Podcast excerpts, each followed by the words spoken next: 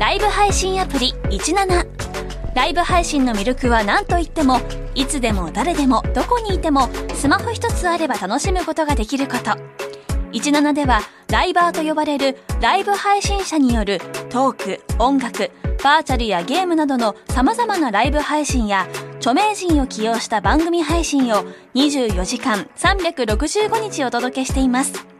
さらに現在17では月曜日から金曜日の「オールナイトニッポンゼロをリアルタイムでライブ配信中。パーソナリティやスタジオの様子を映像付きでお楽しみいただけるほか17限定のアフタートークもお届けしています。ぜひアプリをダウンロードしてお楽しみください。ポッドキャストでお聞きの皆さん、日本放送の増山さやかです。辛坊治郎ズームそこまで言うかは24時間ご意見対応型のラジオ番組です。辛坊さんへのニュースに関する質問や今日の放送を聞いての感想、明日の放送で扱ってほしいニュースなど24時間受け付けています。あなたが番組を聞いたタイミングでメールを送って感想やご意見をツイッターでつぶやいてください。お待ちしています。1月14日木曜日時刻は午後3時半を回りました。FM93 AM1242 日本放送ラジオでお聞きの皆さんこんにちは辛坊治郎です。パソコン、スマートフォンを使ってラジコでお聞きの皆さん、そしてポッドキャストでお聞きの皆さん、こんにちは。日本放送の増山さやかです。そして木曜日は。こんにちは。日本放送の飯田浩二です辛坊治郎ズームそこまで言うか。この番組は月曜日から木曜日まで冒険心あふれる辛坊さんが無邪気な視点で今一番気になる話題を忖度なく語るニュース解説番組。今日も辛坊さんは大阪からリモートでお送りしています。事件です事件です事件ですこの番組が始まって私が今オープニングのメッセージをはい申し上げた瞬間に、えー日本放送関西支社のん私がこの生放送をやってるテーブルの4メートルほど左側にある窓のブラインドが自動で降り始めまして。マジっすか、外すごいいい天気だったのが一転お部屋の中が真っ暗になってですね。これは何かの天変地異の前触れかと思ったら、ええ。単に何かのスイッチの誤作動だったみたいで。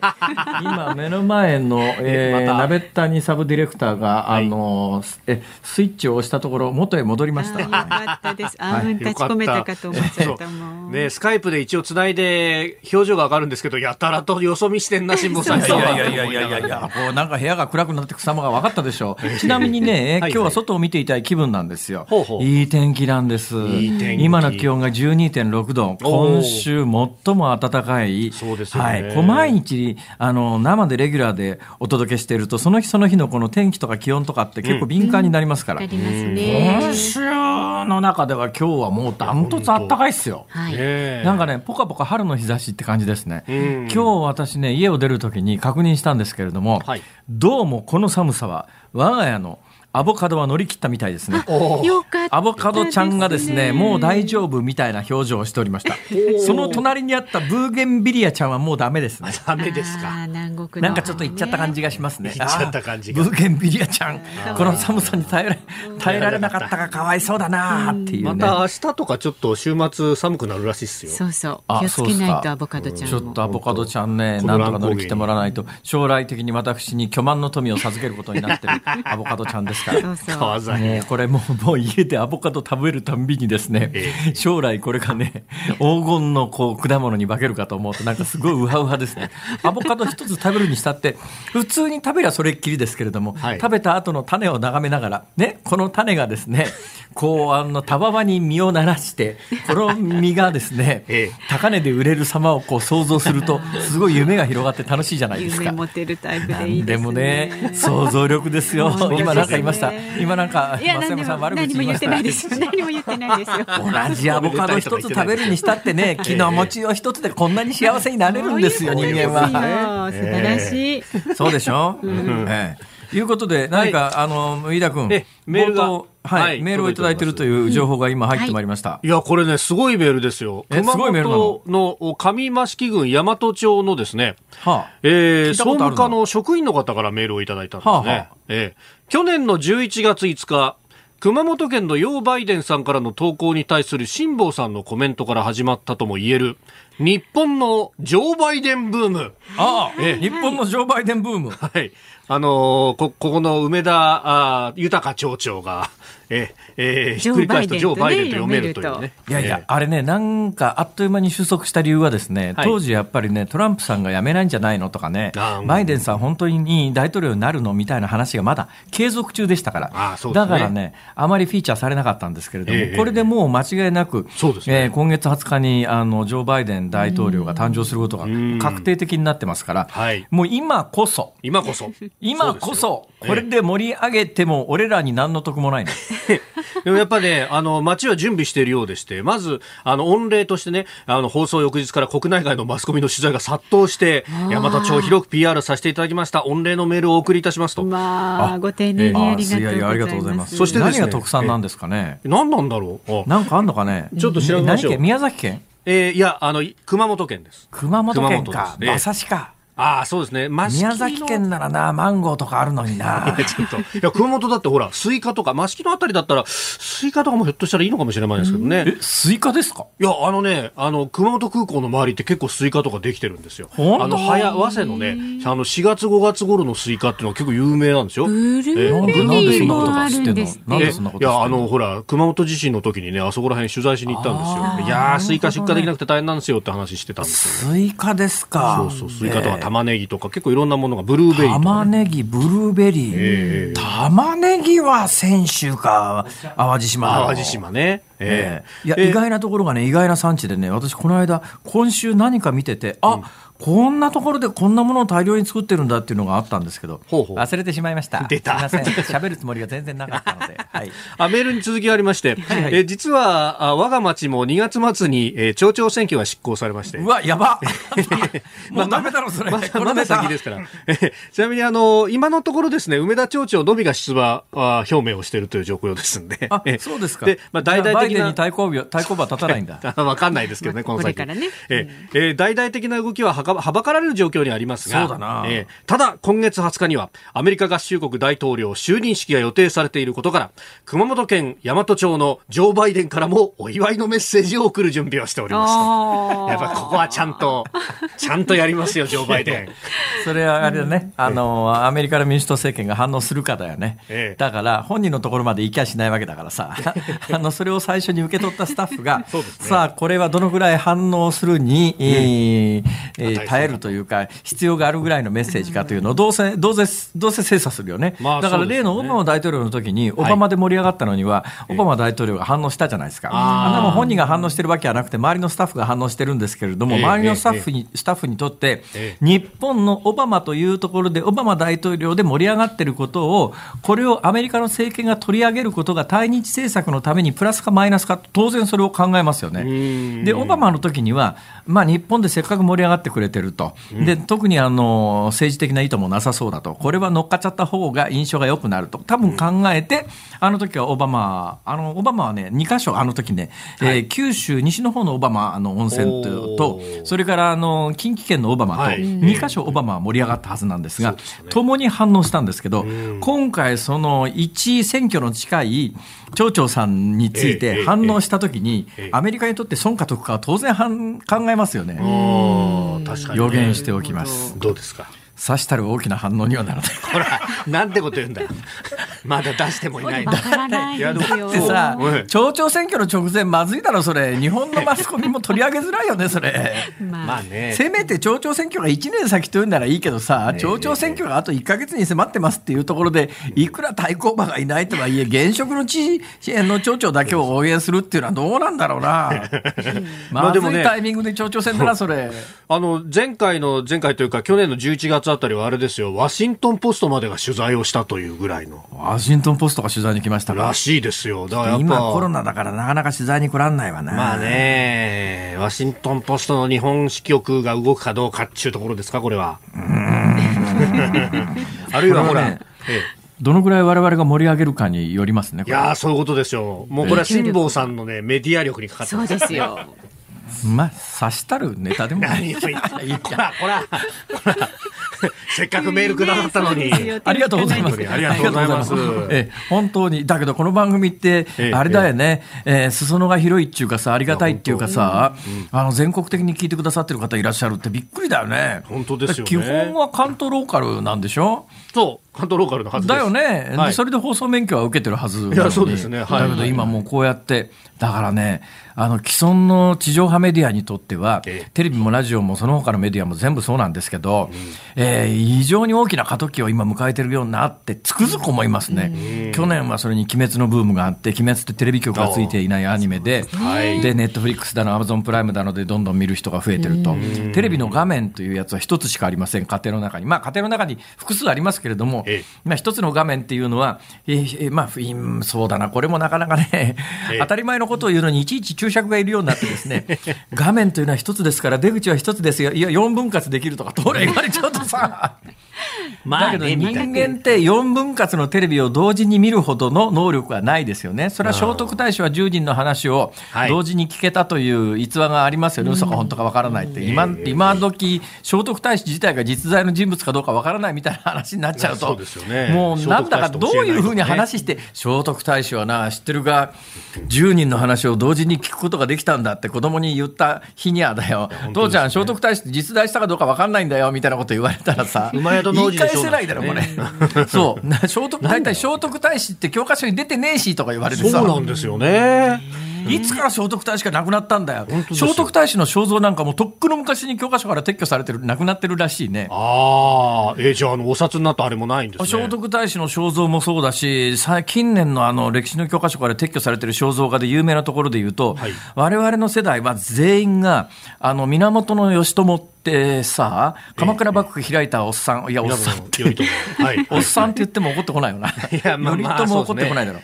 だけど、あの頃はさ、騎馬武者姿の源頼朝像っていうのあがー、どの教科書にも必ず載って載ってましたけど、今の教科書は、あれを源頼朝その人そのものの人間だ。伝というのをつけてね、えー長い間この人は源頼朝だと思われてましたよ、みたいな、あの、ニュアンスで載せてるところはあるかもしれませんけれども、我々が習った頃って、この写真に出ている、このイラストが 描かれた、イラストっていうか、この騎馬武者は源頼朝だって教わったけども、はい。今の子供はそう教わってないからね。へいや、俺それで言うとね、歴史教育で非常に疑問に思うんだけど、はい。これ両説あって、いや、実際に一つ一つそうやって点検していくことが大切なんだと。あの、長年、もうそれこそ江戸時代から何からもうずっと聖徳太子は、これは聖徳太子だと思われていたけれども、この時代に描かれた肖像画ではないし、聖徳太子がこの格好だって、この顔だったことは、あの、証明されてないからっていうのを、今の歴史学者はいちいちいちそうやってこう点検していくよね。んだもんだから源頼朝だって、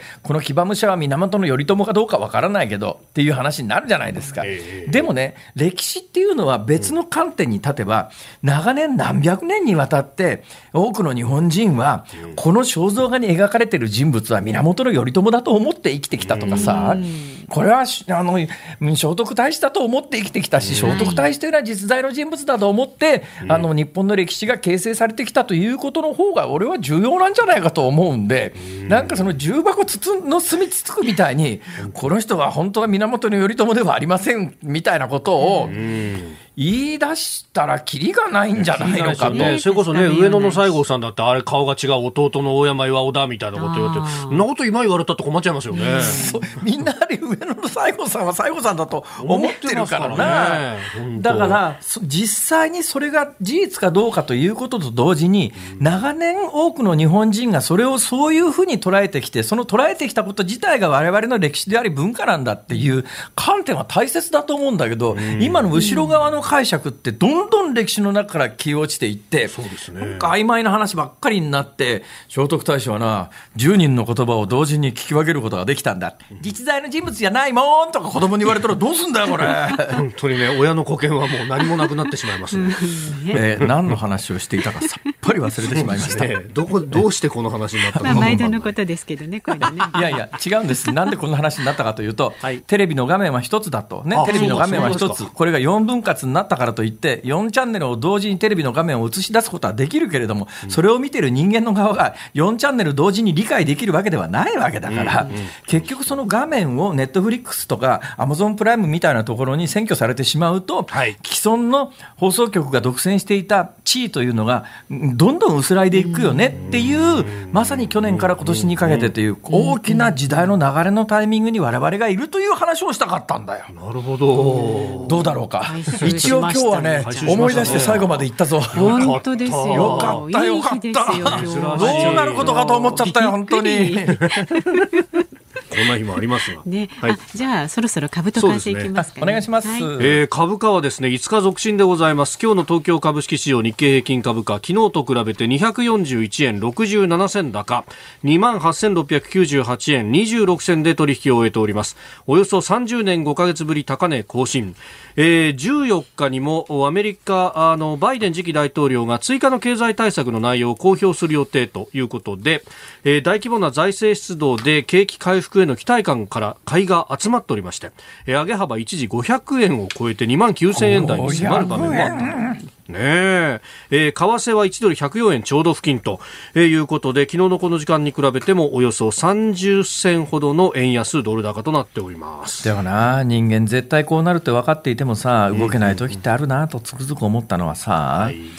あのコロナで株価が去年、ガーンと一旦そこになった時あるじゃないですか、えー、あの時に私は周りに、これ、そこだし、必ず反転するからって、いっぱい言ってたんですよ、でで自分で買えば自分で大儲けしてるわけですけど、ねね、全く1円も買わず、まあまあ、こういう商売だからしょうがないっちゃしょうがないですけどね、そうなん。前話しましたけどね、太陽光発電なんて、あの今の電力、固定電力の買取制度が始まった時に、私はあの紙と鉛筆で計算をしてですね、これ確実にリスクなしで大金持ちになれると思ったもんね。でそこから先行動に移さなかったけどさ、移してたら今時今頃ね、あれだよ、俺は日本のビル・ゲイツと言われてたかもしれないね。だけど全部、全部公金だからね、あの制度は。まあそうなんです、ね、公金っていうか、一般の既存の電力需要者に上乗せされるわけで、ひどい制度だよな、あれって、誰が考えたんだよって言ったら、目の前にこの間、ラジオのゲストに登場していた石川さんが僕ですみたいな話になると、これ以上話できなくなっちゃう。ドキッとしましたけれどもね、あれ。そんなことだったんですね。本当に番組やってるといろんなことがあるね、飯田君。本当ですか？さあ、今日もね、そんな感じでいろんなこと起きると思いますが、お届けしていきます。辛坊治郎ズームそこまで言うか。この後3時台のニュース解説コーナーズームオンではトランプ大統領の弾劾訴追の話題。4時台は新型コロナウイルスの話題もたっぷりと解説していきます。番組ではラジオの前のあなたからのご意見もお待ちしています。メールは zoom zoom アットマーク一二四二ドットコム。番組を聞いての感想、それから辛坊さんのね解説に対するまあ賛成意見反対意見どちらでも結構です。ツイッターでもつぶやいてください。ハッシュタグ漢字で辛坊治郎カタカナでズーム、ハッシュタグ辛坊治郎ズームでつぶやいてください。この後はズームフラッシュです。今回のゲストは広島カープを悲願の初優勝に導きましたミスター赤ヘル山本浩二さんです。昭和のプロ野球を彩ってきたレジェンドに迫る「プロ野球レジェンド」火曜夜10時。日本放送がお送りしています。辛坊治郎ズームそこまで言うかこのコーナーでは辛坊さんが独自の視点でニュースを解説します。まずは昨日夕方から今日にかけてのニュースを1分間で紹介するズームフラッシュです。菅総理大臣は昨日新型コロナウイルス感染症対策本部を官邸で開き緊急事態宣言の対象地域に栃木、岐阜、愛知、京都、大阪、兵庫、福岡の7府県を追加しました。中国や韓国など11の国と地域で例外的に認めているビジネス関係者の往来について菅総理大臣は緊急事態宣言の発出中は一時停止にすると表明しました。これにより全世界からの外国人の新規入国を原則認めないことになります。新型コロナウイルスの発生源を調べる WHO 世界保健機関の調査チームが今日世界で最初に感染が確認された中国武漢に入ります。IAEA 国際原子力機関のグロッシ事務局長が13日イランが金属ウラン製造に向けた研究開発活動に着手したと加盟国に報告しました。金属ウランは核爆弾に使われる可能性があり核合意ではイランが製造したり獲得したりすることを15年間禁止しています。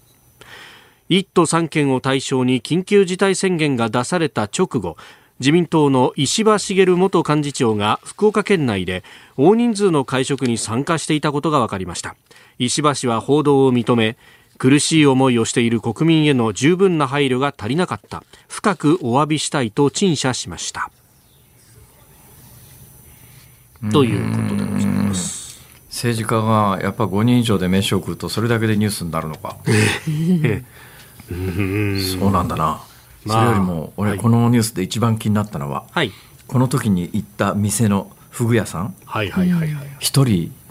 あの最低4万円らしい、ねえなんか高級店なんですってね。一人4万円ってすごい店だなこれ。福岡？福岡だそう福岡で一人4万円だろ、はい。別に福岡差別するつもりは全然ないけどさ、ええええでも銀座あたりより福岡の方が一般的には物価は安いよな、その福岡で一人前一人4万円のフグってはい。すごいフグだな、すごいフグなんでしょうね。コースなのか何なのか僕は、ねあるいは。ミシュランの二つ星のお店ってね。へえ。井田君。何ですか？日本放送の予算でなんとかならんか。いやいやいやいやなりません。むしろ辛坊さん辛坊さんの予算で一つ。ね パッと。パッとやりましょうパッと。いやいやいや。すごいわよね。だからだから今今パーッとやっちゃいけないっていうニュースだろ、これは。そうですね。どっえちがえだから世の中そのぐらいね実のところ本音のところで緊張感がないっていうのは事実だね、えーあじゃあここをお取り寄せしていただいて僕の家に送っていただければリモートでやるっていう手が今そんな話してないだろ全然。何を言ってんだ？何を言ってんだおかしいの、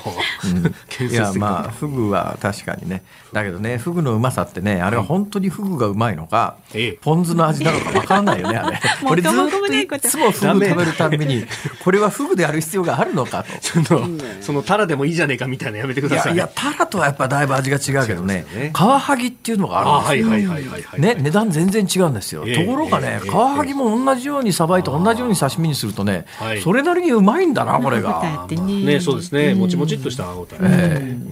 何の話をしてるんだか、本当ですね。真面目にやるよ、飯田君。俺じゃないですよ。金属ウラン。金属ウラン。ね。はい。ええ。金属ウランっていう名称がね、ちょっと引っかかったんだよ、俺。金属ウランっていうらしいね、業界ではね。ほう。業界ではっていうか業界では。さ。だってウランって金属だろ、そもそもが。まあまあまあそうですね、ええ。まあ、ウランは金属なんだけども、はい。天然で産出されるウランってあの100%ウランみたいなやつはないわけで。でもはい。鉄でもそうだよな、鉄鉱石だって。まあそうですね。精錬して、ね、で鉄鉱石だって最初は石で出てくるわけで、はい。まあ、ウランもあのウラン鉱石の形で出てきますから、はい。だからそれ精錬してっていうか、まあ、あのウランの場合はうん。濃縮して、その中で濃縮してウラン25おえっと25お？ににに25なんぼ？254 25 258あ。れまあいいや。検索中です。268あれ？265裏え235あれ？235あ235それそれ。ウラン235あの、えーウランって天然ウランの中に、はい。えー核分裂してあの燃料に使えるとか、えええーそれからあの核爆弾に使えるっていう分裂するウランの235っていうやつははい。1%以下なんでね、そうですね。これを何パーセントに濃縮するかというのが大きな問題で。うん。でこれ濃縮するにはどうするかというと、えー気体に変えるんですよ。気体ウランにするんですね、うん。で気体ウランにして遠心分離機にぐるぐる回すと、はい。あの燃えないウランのウラン238っていうのが大半なんですね、ええウラン238が大半で、ごく一部ウラン235、で他にもね、に原子番号の違うやつは同じウランで234とかいろいろあるんだけど、ん。まあまあ、ほとんどが238でで、燃える235をどう濃縮するかっていうプロセスに入るんで、だから、あのうんまあ、確かに濃縮するとき、一旦一体気体、他のかあフフッ素かなんかと化合させて気体にうんして、遠心分離機にかけると、あのう実は燃えないウランの方が原子番号が高いんで、質量が重いんで、はい。外側に集まってくると、ん。で内側に集まってくる軽い気体を集めて、はい。最終的にこれを、まあ、あの固体に戻すと、ん。で固体に戻したものって、ウランってあの金属ですから、基本的に、金属の色合いを持ってくるわけで。ええ。でまあ、これが、まあ、ウランのその燃える235の度合いがどのくらいかによって、まあ、基本あの危険度が変わってくるといういやそんな話をしようと思ったんじゃなくて金属ウランという言い方に俺は単に個人的に引っかかっただけで 金属だろうっていう思ったんだけど金属だろうってところですね。金属だろうと思ったんですがただまあウランが金属だという印象は一般の人は少ないかもしれないですねこれね。そうですね。うんまあさこれ、えうんアメリカの政権が変わるっていうタイミングでイランは仕掛けてきているというようないね。やまあこれによってあの合意がしにくくなるみたいなことを言う人いますけど、まあ、これ、今週ね、専門家と交えた私の見解も申し上げましたけど、逆だろうと、これはまあいわいわゆる6カ国合意の前の段階にイランは今、戻したわけで、はい。ええ。そのここを出発点にして、ええ。あのあの言うことを聞いてくれたら、えー取り下げますよっていう、取り下げ文を作ってるっていう感じだよね。うん。以上ズームフラッシュでした今回のゲストは広島カップを悲願の初優勝に導きましたミスター赤ヘル山本浩二さんです昭和のプロ野球を彩ってきたレジェンドに迫る「プロ野球レジェンド」火曜夜10時1月14日木曜日、時刻は午後4時を回りました。日本放送から辛坊治郎と。増山さやかと飯田浩二がお送りしております。さあ、あメールやツイッターがい。ろいろはいありがとうございます。ええ。えーまずですね、あの、オープニング一番最初、アボカドの話がありました。はいはいはいはい。えー香川県高松からいただきました、水木さんという男性の方、この方、元マウイ島民と書いてあります。ええ。数年前までハワイで暮らしていました。ハワイですか？はいはい。ほうほうほうえーそのハワイの家は裏庭に、え2本のアボカドの木があって、え毎年3ヶ月ほどの期間、アボカドが落下し、夜中に屋根に落ちて、ドーンとものすごい音を立てるんです。いや、収穫して食べようよ、それ。もったいないじゃん。えー何よりも頭に直撃した時の痛さのすごいこと、10メーター以上の大木になりますから、衝突した時の打撃は相当なものです。まあねえー結論としては、ええアボカド農家の夢を叶えられた時には、落下事故にご注意ください。通行人や車両への衝突時には、責任問題になります。いやいや、あの、そうなんですよ。ええ私もね、最近気がついたんですけども、はいはいえーヤシの実ってありますよね。ヤシの実。はい。あのはい。観光地のハワイなんかのヤシの実はええ。2種類あって、花から実がならない種類のヤシもあれば、そうじゃなくて、丁寧にヤシの実が落ちて人を怪我させないように収穫する、そのために収穫する。つまり、売るためとか食べるためではなくて、落下事故を防止するためにヤシの実収穫するっていうのが、結構ね、リゾート地にあるんだということに気がついて、で、そうこ、そう見や、そう思って見上げたらね、今の話ですけど、アボカドだったら、あ、一定ぐらいで済みますけどね。まあ、アボカドの場合はほら、周りにあの肉厚のクッションがありますから、ね、中の種直撃食らうと痛いでしょうけども、ええ。アボカドは周りに柔らかい部分がありますから、確かにまああれ頭に直撃して15メートルの高さから当たったことを想像すると想像したくないぐらい痛いでしょうけども、でも、ヤシの実は、それじゃ済みませんからね。すまないですね。同じ高さからあのヤシの実が降ってきたと考えてくださいよ。あんなもん直撃 直撃受けたら命にかかりますよ、あれ。まあ、確かにそうですね。そう思ってからね、私、ヤシの木の下通るときすっごい怖くなってね。おおなるあほど。の南の島行ってヤシの木の下通るときには見上げてヤシの実がなってるのを確認すると、その直下は通らないことにしてます。うーん。皆さんそんな度胸でよく船乗りますよね 本当にね違うんです。逆なんです。そのぐらいの最新の注意ができる人間でなければダメだということですよ。なるほど。少しビビりの方がいいんだと。そう。だから船の上で一番怖いのははい、落水事故なんです。んで、一人でこう、対、対応大きな海を航海するに際してはい、落ちちゃったら終わりなんですよ。そうですね二人以上いて、それがお互い健常者ならば、助ける、助けられるということが、まあ、可能性としてはゼロじゃないですよね。ええで、私の船なんかもそうですけれども、GPS ついてますよね。GPS に特別なボタンがありまして、ふ船から人が落ちたら、その瞬間にバーンとスイッチを押すんですよ。そうすると、その瞬間に GPS が救助モードに切り替わって、そのボタンを押したところの緯度、経度に船を誘導してくれる装置があるんです。だけど、それは人間が乗っていてこそ、あ、人が落ちた、二人以上乗ってバーンと GPS を押すと、その落水事故のあったところまで船がナビゲートしてくれるんだけど、GPS がナビゲートしてくれるんだけど、一人で乗ってたらどうしようもないわけですよ。そうですね。で、私ね、堀江謙一さんという日本で一番最初に、いや、世界で一番最初に小さな船で太平洋を横断された方に直接聞いたことがあるんです。あの、救命胴衣って当然義務ですから、あの、堀江さん太平洋横断された時に救命胴衣つけてたんですかって聞いたら、堀江さんの答えは、つけてへんで、そんなもん。なんでですかあのな、救命胴衣なんかつけててもな、太平洋横断中に海に落ちたらしまいやねんと。死ぬまで時間かかって苦しいだけやから、こんなもん落ちたらしまいやから。俺は救命胴衣なんか一回もつけへんかったと自慢してらっしゃいましたが。だけどじ事実はそうですよ、だから私、太平洋横断の時に、はい救命いかだは当然ね、つ法定備品だから積んできますし、自分でも使いますけれども、でも落ちたら、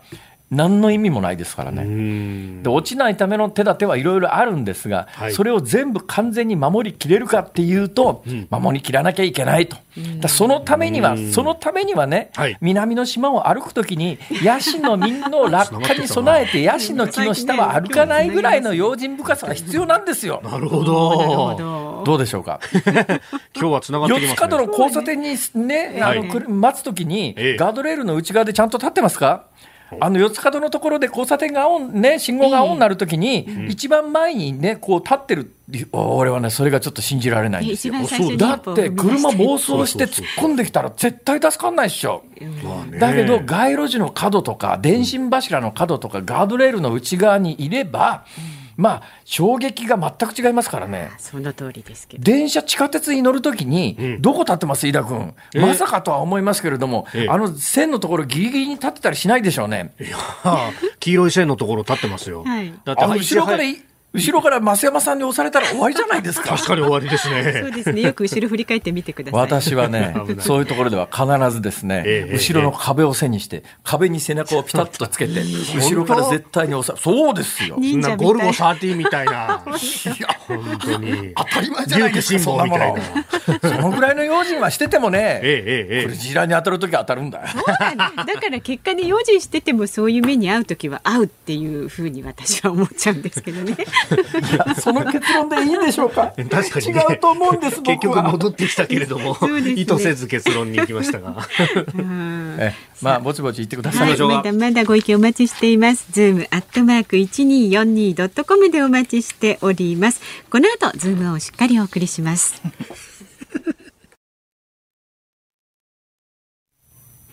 日本放送辛坊治郎ズームそこまで言うか。辛坊さんが独自の視点でニュースを解説するズームオン。この時間に特集するのはこちらです。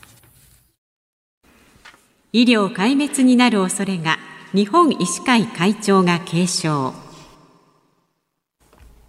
緊急事態宣言が11の都府県に拡大する中昨日日本医師会の中川俊夫会長が会見しすでに医療崩壊の状態になっておりこのままでは医療壊滅の恐れがあると訴えました。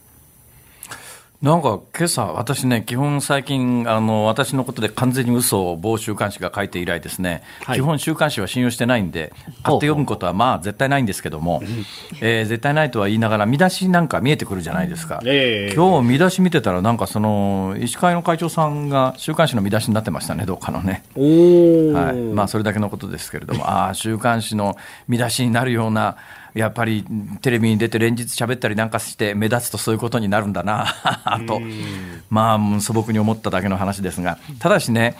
えっと、ミスリードっていうのがやっぱりこの新型コロナだけじゃないですけどね、ただ新型コロナに関しては、あの私、毎日毎日こうデイリーでいろんな情報を更新してますから、余計目立つというところがあるんですけど、例えば今日の発表ね、今日の東京都は、あの新たに感染が確認されたのは1502人ですっていうのありましたよね。はい。で1502人ですと聞いた瞬間にみんなどう思うかというとあ先週より少ないなって話じゃないですか、だけど先週よりだいぶ少ないななんだけれども先週多かった最大の理由は、えー正月三が日終わった後で三が日検査に行かなかった方が大量に検査に行かれて、まあ、検査の母数が増えてるからなんで、うん。だからこの1週間で1000人ぐらいあの感染者、同じ木曜日で比べたときに減ってますけども、だけどこれは実際に減ってるのとは違うだけの話で、だからこういう数字ってほとんど意味がないので言うと、今日重症者がですね昨日141人だったのが、今日135人って減ってるわけですよ。ええええそうですね。ね、これニュースになるじゃないですか、うん。でこのニュースを聞かされると、あ昨日に比べて6人重症者が減ってるんだってこう思いますよね、ね思いますよね、だけどこれ、データをつぶさに見ていくと、はい。えー久しぶりに東京の昨日の死者は13人で跳ね上がってるんですよ。はい、どういう意味かというと、おそらく、おそらく推定するに、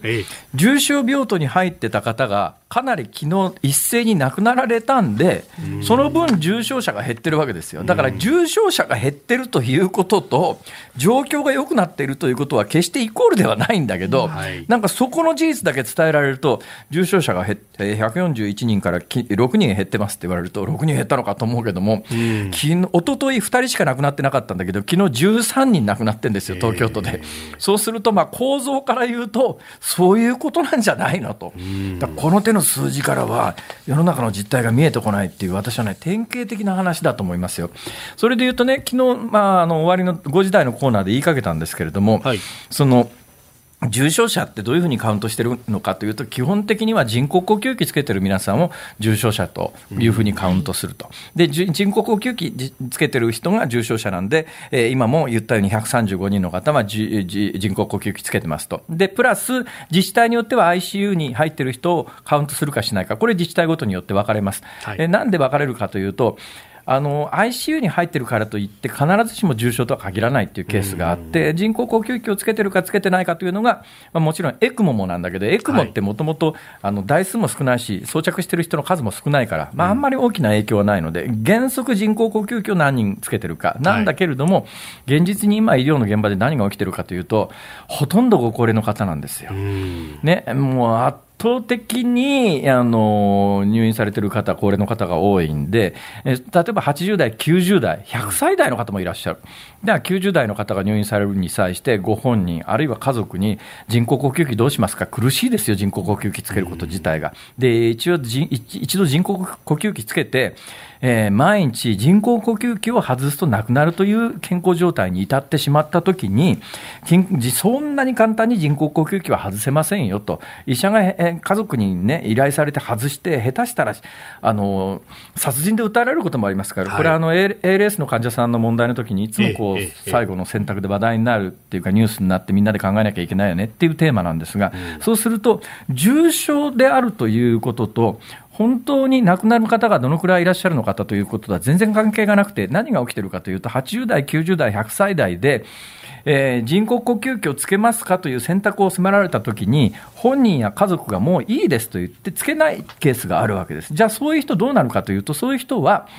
あの病院に入院させて、酸素投入投入だけは、投与だけは行います。でこれが重要なのは、あの多くのご高齢の患者でも、ある程度体力のある方で、免疫力が自分の最最終的にウイルス感染症って、免疫力でウイルスを排除していくわけですけれども、体力がある方々の場合は、酸素投入と投与だけから、だけで蘇る方、結構いらっしゃるんですね。だから、このご高齢の方も含めて、酸素吸入できるかどうかというのが非常に大きなポイントなんだけれども、今、何が起きてるかというと、受け入れの病院が非常に少ないもんですから、一定以上増えてしまう。となると、新型コロナ用に用意されている病床を超えて入院者が増えてきたときに、まあ、もう去年の暮れから東京で散々たらい回しになって、さっきのニュースの中でも80代の方が入院できずにその間亡くなってしまったって話がありますが、実は酸素吸入だけすれば助かるケースが相当あるんですけど、その酸素吸入してもらえない。じゃあ酸素吸入ってそんな難しい話かというと、普通の酸素吸入の場合、別に感染症病棟じゃなくても、普通の民間病院の普通の病棟の普通のベッドでも全部酸素吸入の装置はついてますから。人工呼吸器ということになると、これ大変ですよ。人手もかかるし、手間もかかるし、装置もかかります。だけど酸素だけなら、ベッドの上のところに大抵の病院は酸素のパイプ出てますからね、それだけ突っ込むだけで、あの実はあの助かる命が随分あるんだけど、そこのプロセスに乗れないと。で、そこのプロセスに乗れない理由がもしかして、全部のベッド数を上回るような患者が出てますということになったら、これはもうどうしようもないですよね。どうやったって限度はありますから。まあ、ヨーロッパのような状況になって、すべてのベッド数よりも患者数が上回るというような事態に、これならないという保証はどこにもないですから、はい、なった場合にはそれは医療崩壊になるでしょう。だけど、じゃあ日本の現状どうかというと、これはもう最近になって、ようやく今週あたりワイドショーネタがなくなってきて、そっちの方向に舵切ってるところがテレビなんかすごく多いですけれども、えー、実は民間病院の大半が新型コロナを受け入れていないと、ベッドはずいぶん余っているのに、新型コロナ用に割り当てられているベッドがあの少ないもんだから、えー、ベッドは余ってるんだけど、患者が受け入れられないと。で、80歳の方が亡くなったっていうさっきのニュースなんかは、これの典型の話です。あの方はもしかすると、えー一般病棟で酸素の吸入だけができる施設のベッドに入れて、そこで酸素吸入だけしていれば死ななかった可能性はないとは言えない。多くの高齢の方は実はそうやって蘇ってますから。そうなった時に、今みたいに、いや、これは特殊な感染症ですから、えーそれ、その特殊な感染症用のベッドがもう逼迫してますから、入れませんよっていうことは、直接命に関わりますからね。で、今そこにある命を助けるための方策としては、えーまあ、そんなことすると院内感染が広がるっていう意見は必ず出てくるんだけど、はい。だけど新型コロナで院内感染して患者が増えて亡くなる人がいるリスクと、えーベッドは余っていて、そこで酸素吸入の仕組みはあるんだけれども、そこに入院できずに亡くなっていく人がいるというリスクと、このリスクの比較考慮はちゃんとしなきゃいけないところに差し掛かってるんだけど、そういう議論は実はそこまでの議論はならない。ようやく今週になってワイドショーあたりは、いや、民間病院でコロナ用のベッド提供してるところは少ないですよっていう、そこで話は終わっちゃってるんだけど、はい本来ならばそこから先に進まなきゃいけない。で、もっと言うならば、今の新型コロナの対策特措法の改正なんだけど、今、あの、入院しない、入院しろよとかね、隔離、自自宅で隔離ですよとか、ホテルで隔離ですよとかって言われたんだけど、でも逃げ出しちゃった人に罰金っていう方向性のはい法律改正の議論はよく新聞に出てますよね。そうですね。うん。だけどどうなんだろう、飯田君。はいこれ本来はうん、私が、ん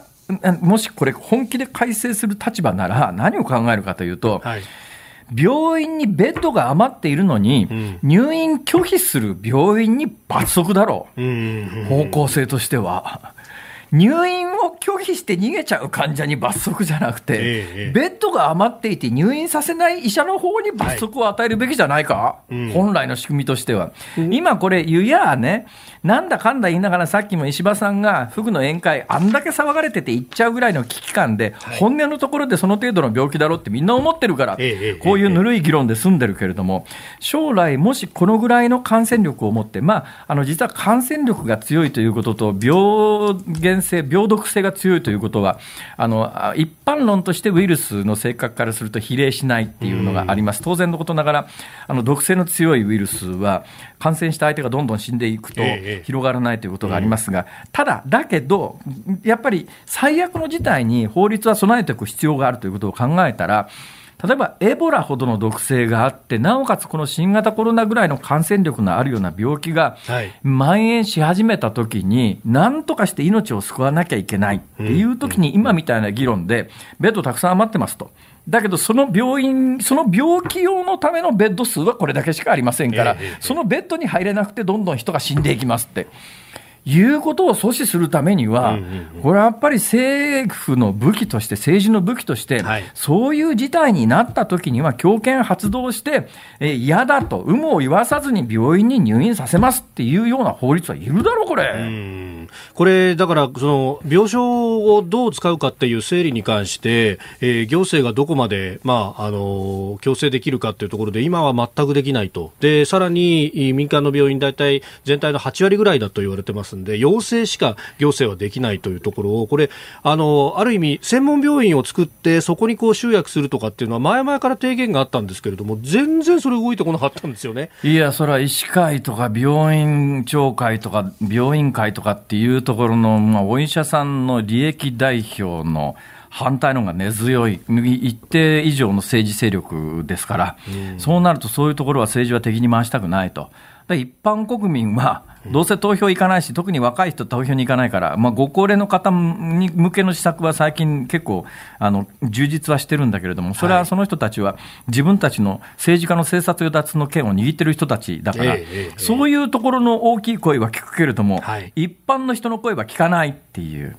これはもう今の政権だけじゃなくて、はい。えー日本全体、野党なんか特にひどいからね、ん。まあ、政府、政権与党の問題だけじゃないですよ。ええ。で、マスコミがもっとひどいのは、さっきから私がお話ししているような状況なのに、例えば人工呼吸器の話で言うと、数日前にある新聞は何て書いてきたかっていうと、人工呼吸器つけられずに多くの人が亡くなってるのを皆さん知ってますかってこういう煽り方なんですよ。そうじゃないだろうと。人工呼吸器がつけられないんじゃなくて、亡くなってる方の多くは本人や家族がもうやめてくれって言って人工呼吸器つけてないケースが相当多いんだけれども、はい、そこじゃないだろうと。それをちゃんと伝えた上で、こうなってますって言わないと説得力がないよね。もう一つ、もっとひどい新聞はその前に何て言ったかというと、はい、皆さん知ってますか？重症者数、重症から死ぬ人じゃなくて、重症じゃなくて軽症や中等症からも突然死ぬんです。中等症からたくさん人が亡くなってるんです。舐めないでくださいねっていう。いやいや、そりゃそうなんだけども、その内実はどうなのかというと、人工呼吸器をつけていない超ご高齢の方々、はい、えー、重症者というふうに判定されてないから、多くは中等症なわけで、うん、亡くなってる人の相当数は中等症から亡くなっているという、うん、亡くなってる中等症の中の中心はご高齢の方ですよっていうところをちゃんと伝えないと、それを全部一切一言も書かずに、皆さん、怖いですよ、中等症から突然死ぬんですいやいや、それ違うだろ、実際起きてることと、ちょっとあまりにも今回のことで、マスコミのミスリードはひどいよ。で、この病気そのものが、そのある意味、世代によってリスクが全く違うっていうところが前提としてあるんですけれども、それを公に大々的に言ってしまうと、今度、それを元にして議論をすると、年齢で差別するのかみたいなことになって、ですね全く議論にならないという。そうそう。でそれに関してはあの逆に言うとあの文句つけやすいんですよ。はい、いやそんなこと言ったって確かに若い人にとってはインフルエンザ並み、いや、それ以下の病気でしかない、ほとんどが無症状で、えー、リスクはゼロに近い。これは事実ですけどね。だけど、そんなことを言い出したら、そういう人が感染して、そういう人が高齢者に移すのが問題なんだから、若年数は感染を予防しなきゃいけないんだっていう、ほとんど子供向け漫画みたいな議論になるわけですよ。そんなこと否定誰もできないですよ。その通りなんだけど、だからといって、じゃあ若年層の人たちに一切の社社会生活を止めるっていうような病気なのかっていう、そういう議論にならないんだよね。それは確かにそれは若い人の中で感染が広がると、そういう人が高齢者に移すと、高齢者には大変なリスクなんだから、若い人だって自粛をして感染予防に努めなきゃいけない。それはそうなんだよ。100%正しいよ。その通りだよ。だけど、世の中には比較考慮ということがあるわけで、はい、そのために今行われていることが果たして正当なのかと、歴史的評価に耐えるのかと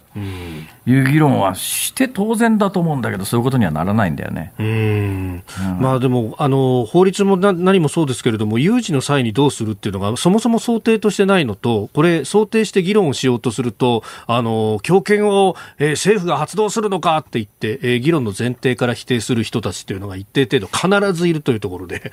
全くこの70年間ぐらい議論してこなかった話なんですよね、だからね、この病気が明らかなのは、もう明らかなのは、やっぱりあの少人数であろうと、なんであろうと、飲食その他でわーわー喋って、飛沫が飛んだら感染は広がるよ、そら、そういう病気だよね、年齢とね、えー、それはもう分かってきてるはず、はい、ところがあの、この感染の形態に関しても政治的なツールにするから、はい、一時 GoTo だけ徹底的に GoTo トラベルを叩くっていうのがあって、はい、これ、年末に GoTo トラベルやめて、今、この感染状況だから、あれだけど、これ、もし年末に GoTo トラベルやってなかったら、GoTo トラベル継続したからこうなったって、必ずそういう議論になるけど、そうですね。うん、そこ今、一言も誰も言わないのは、そうですよね、いやだから原因違うだろうと、GoTo トラベルが問題なんじゃなくて、えあの密なところっていうか、まああのうん、少人数であろうと、大人数であろうと、えー、飛沫が飛ぶようなあの場所で喋って、えー、長時間、長時間じゃなくても、私は感染すると思いますけど、まあまあ。あのそういう場所でどんどん感染は広がるわけで、えー、でそれ、GoTo トラベル叩くことで、本質的な感染形態であるとか、注意しなきゃいけないところに目がいかなかった。結果が今、こうなってるっていうことについて、政治家もマスコミももうちょっとなんか反省しないといけないんじゃないのか？いやーそうですよね。だから8時まで営業しちゃダメよってなると、今度8時より前に酒を飲みに行く人たちがいっぱい出て、結局そこで感染が広がってんじゃないのかみたいな話これに関して。は、私はこの番組の、この番組のリスナーさんは全員覚えてると思いますが、私は定点観測というね、いろいろ柔らかい表現手段で、はい去年の暮れから、あの、若い人たちが真っ昼間からシャンパンあげて宴会してますっていうのをね、いすごい羨ましげに何回冗談めかして喋ってるけれども、そのあたりが本質であり、肝であるということを、まあ私は相当オブラートに包んで言ってんだけど、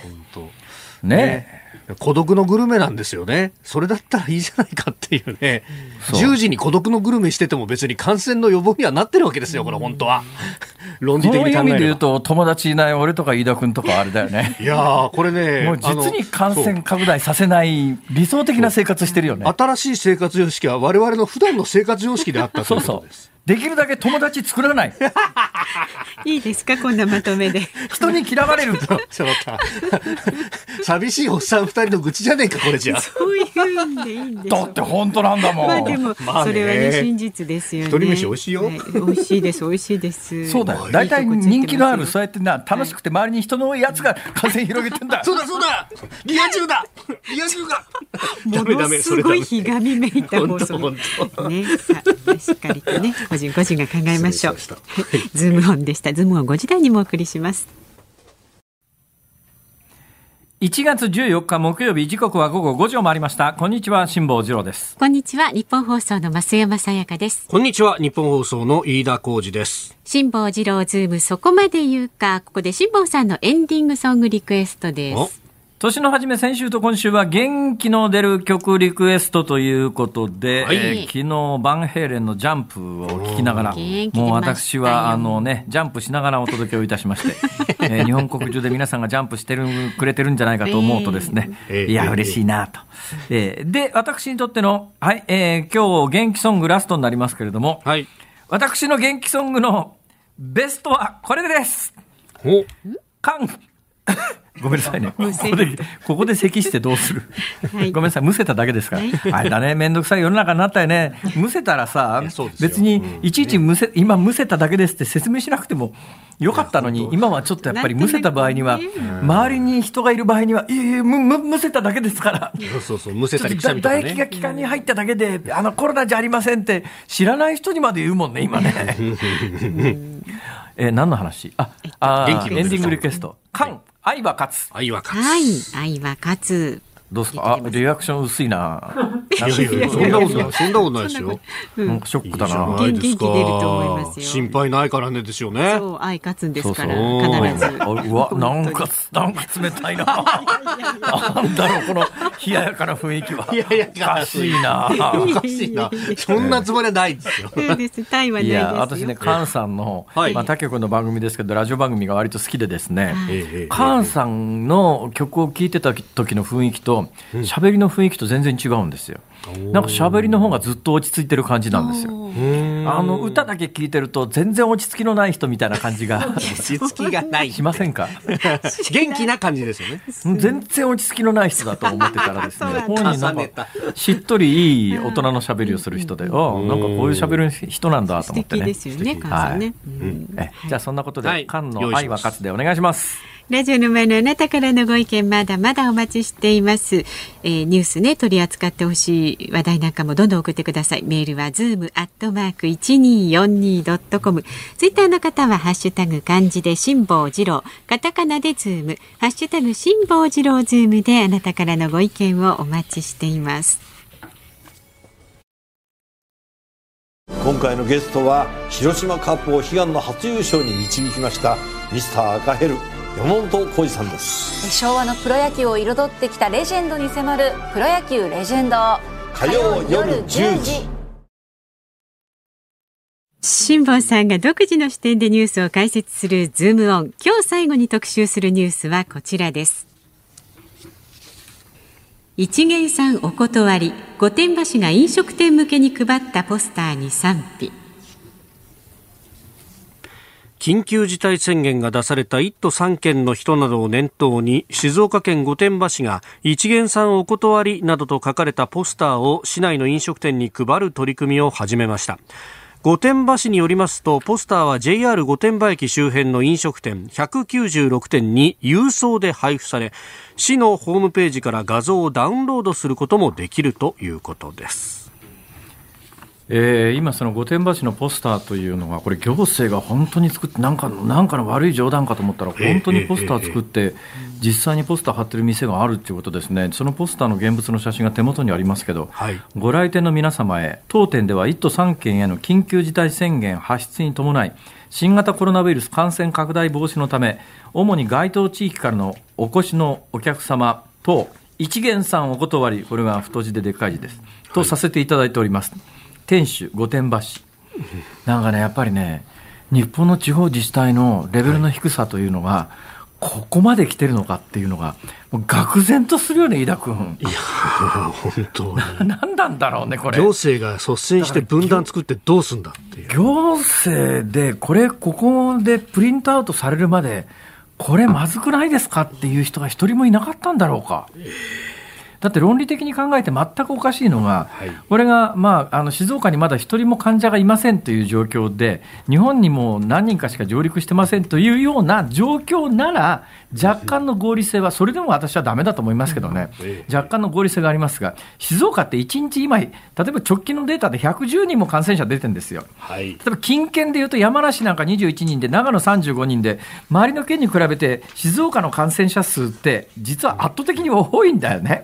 で、これをやることがどのぐらい害があるかというと、当然、これをやることによって、例の GoTo トラベル叩きと同じで、はいよそから来る人だけが問題だっていう印象が広がるよね。うん、とよそから来る人に偏見の目を向けて自分たちはあのいや地元の人間だから大丈夫だって言って昼間からビール飲んでわーわー店で騒いでたら感染広がるだろこれ。全く合理性がないあの差別広差別と偏見を広げるためのむちゃくちゃな施策なのに。これを行政が作ってポスター掲示にまで至るっていう、この現状は飯田君、ええ、日本の自治体のレベルってひどすぎないか？いやこれあの前回の緊急事態宣言の時にも静岡県って似たような看板作ってですね あの道路に並べたなんていうのがニュースになっててその時もこう相当批判されたはずなんですけどいやだからなんか異常な精神状態の人がいて、そういう人たちが実際、行政の中枢にいるってことだよね。だから末端の人間だったら、ここまであの実際にポスターできて、店に貼られるところまでいかないだろうから、これがされちゃうということは、相当程度の悪いあもうもうやめた。も うなんかこれ以上言うのがもうなんか青らしくなるレベルの話でさ。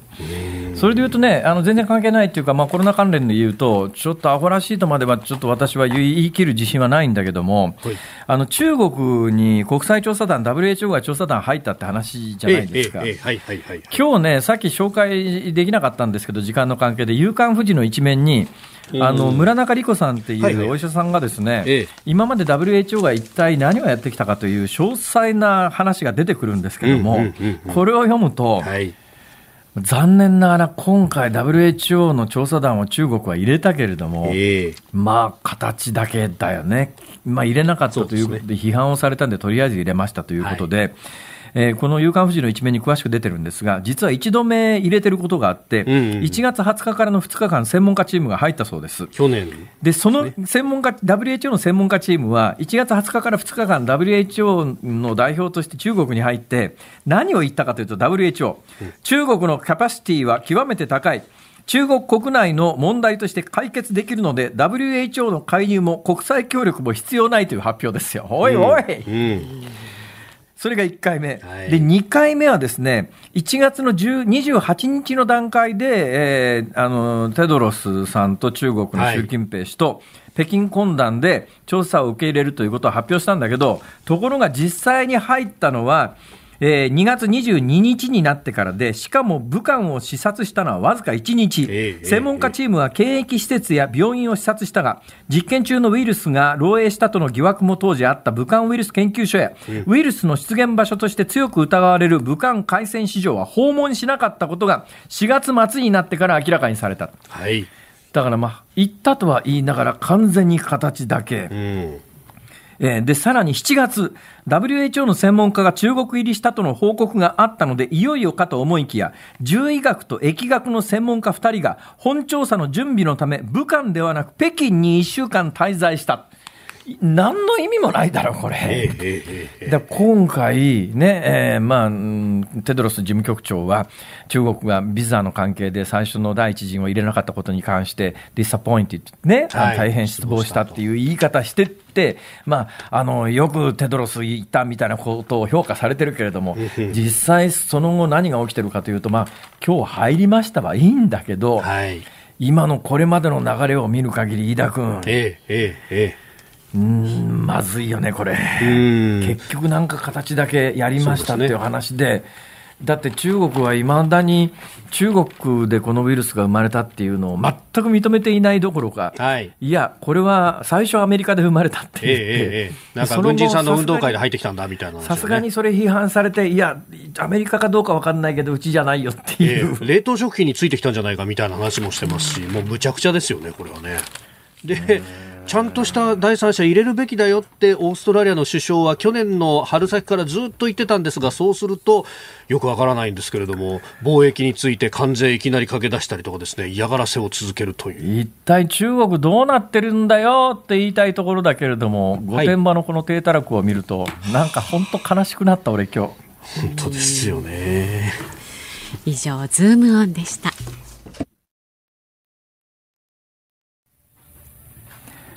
お送りしているのは、噛んで愛は勝つであります。い。今週は元気の出る曲特集ということで、元気出していただけましたでしょうか、出ました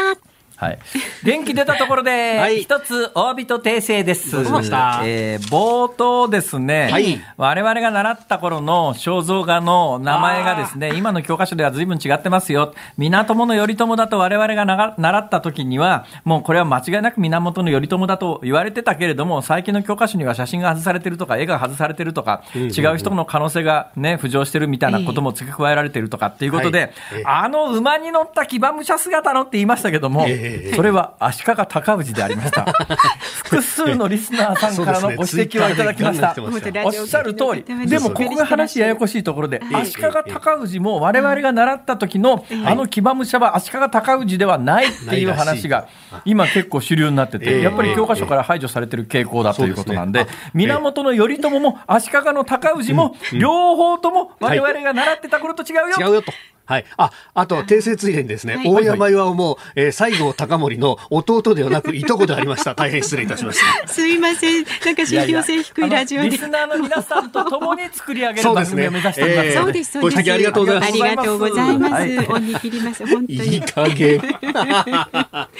あ、お聞きの日本放送、この後は健康あるあるワンダホを挟みまして、5時半からは、鶴光師匠、美和子様の登場、鶴光の噂のゴールデンリクエスト、そして、一晩寝て朝はい。6時になりますと、はい、えー、飯田浩二の OK 工事アップ明日朝6時から、えー、コメンテーターは内閣官房参与で外交評論家の三宅邦彦さん、えー、アメリカも中国もいろいろ外国も動いてますんで、その辺の話、していただこうと思っております。はい、そしてその後8時からは、春風亭一之輔さん、あなたとハッピーもね、ぜひ続けてお聞きになってください。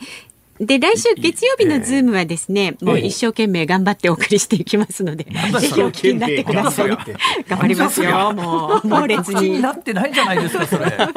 いやしかし、それにしても飯田君偉いね。飯田君何明日の朝も働くんだって。そうですよ。あら、偉いね。ということは、つまり、この時間に働いて明日の朝も働けるということだから、飯田君、何ですか？毎日頑張ろうね。ちょっと待った。何を言ってるんですか、辛坊さん。え？昨日社長がね、君会見ありましたけど。ならいやちょっと待って金曜だけでもね、今むせたのはコロナじゃありませんからね。めんどくせえ時代になったな終わりますよ。あと10秒ですよ。辛坊治郎ズーム、そこまで言うか、ここまでのお相手は辛坊治郎と、増山と。飯田浩二でした。来週も聞いてくださいね。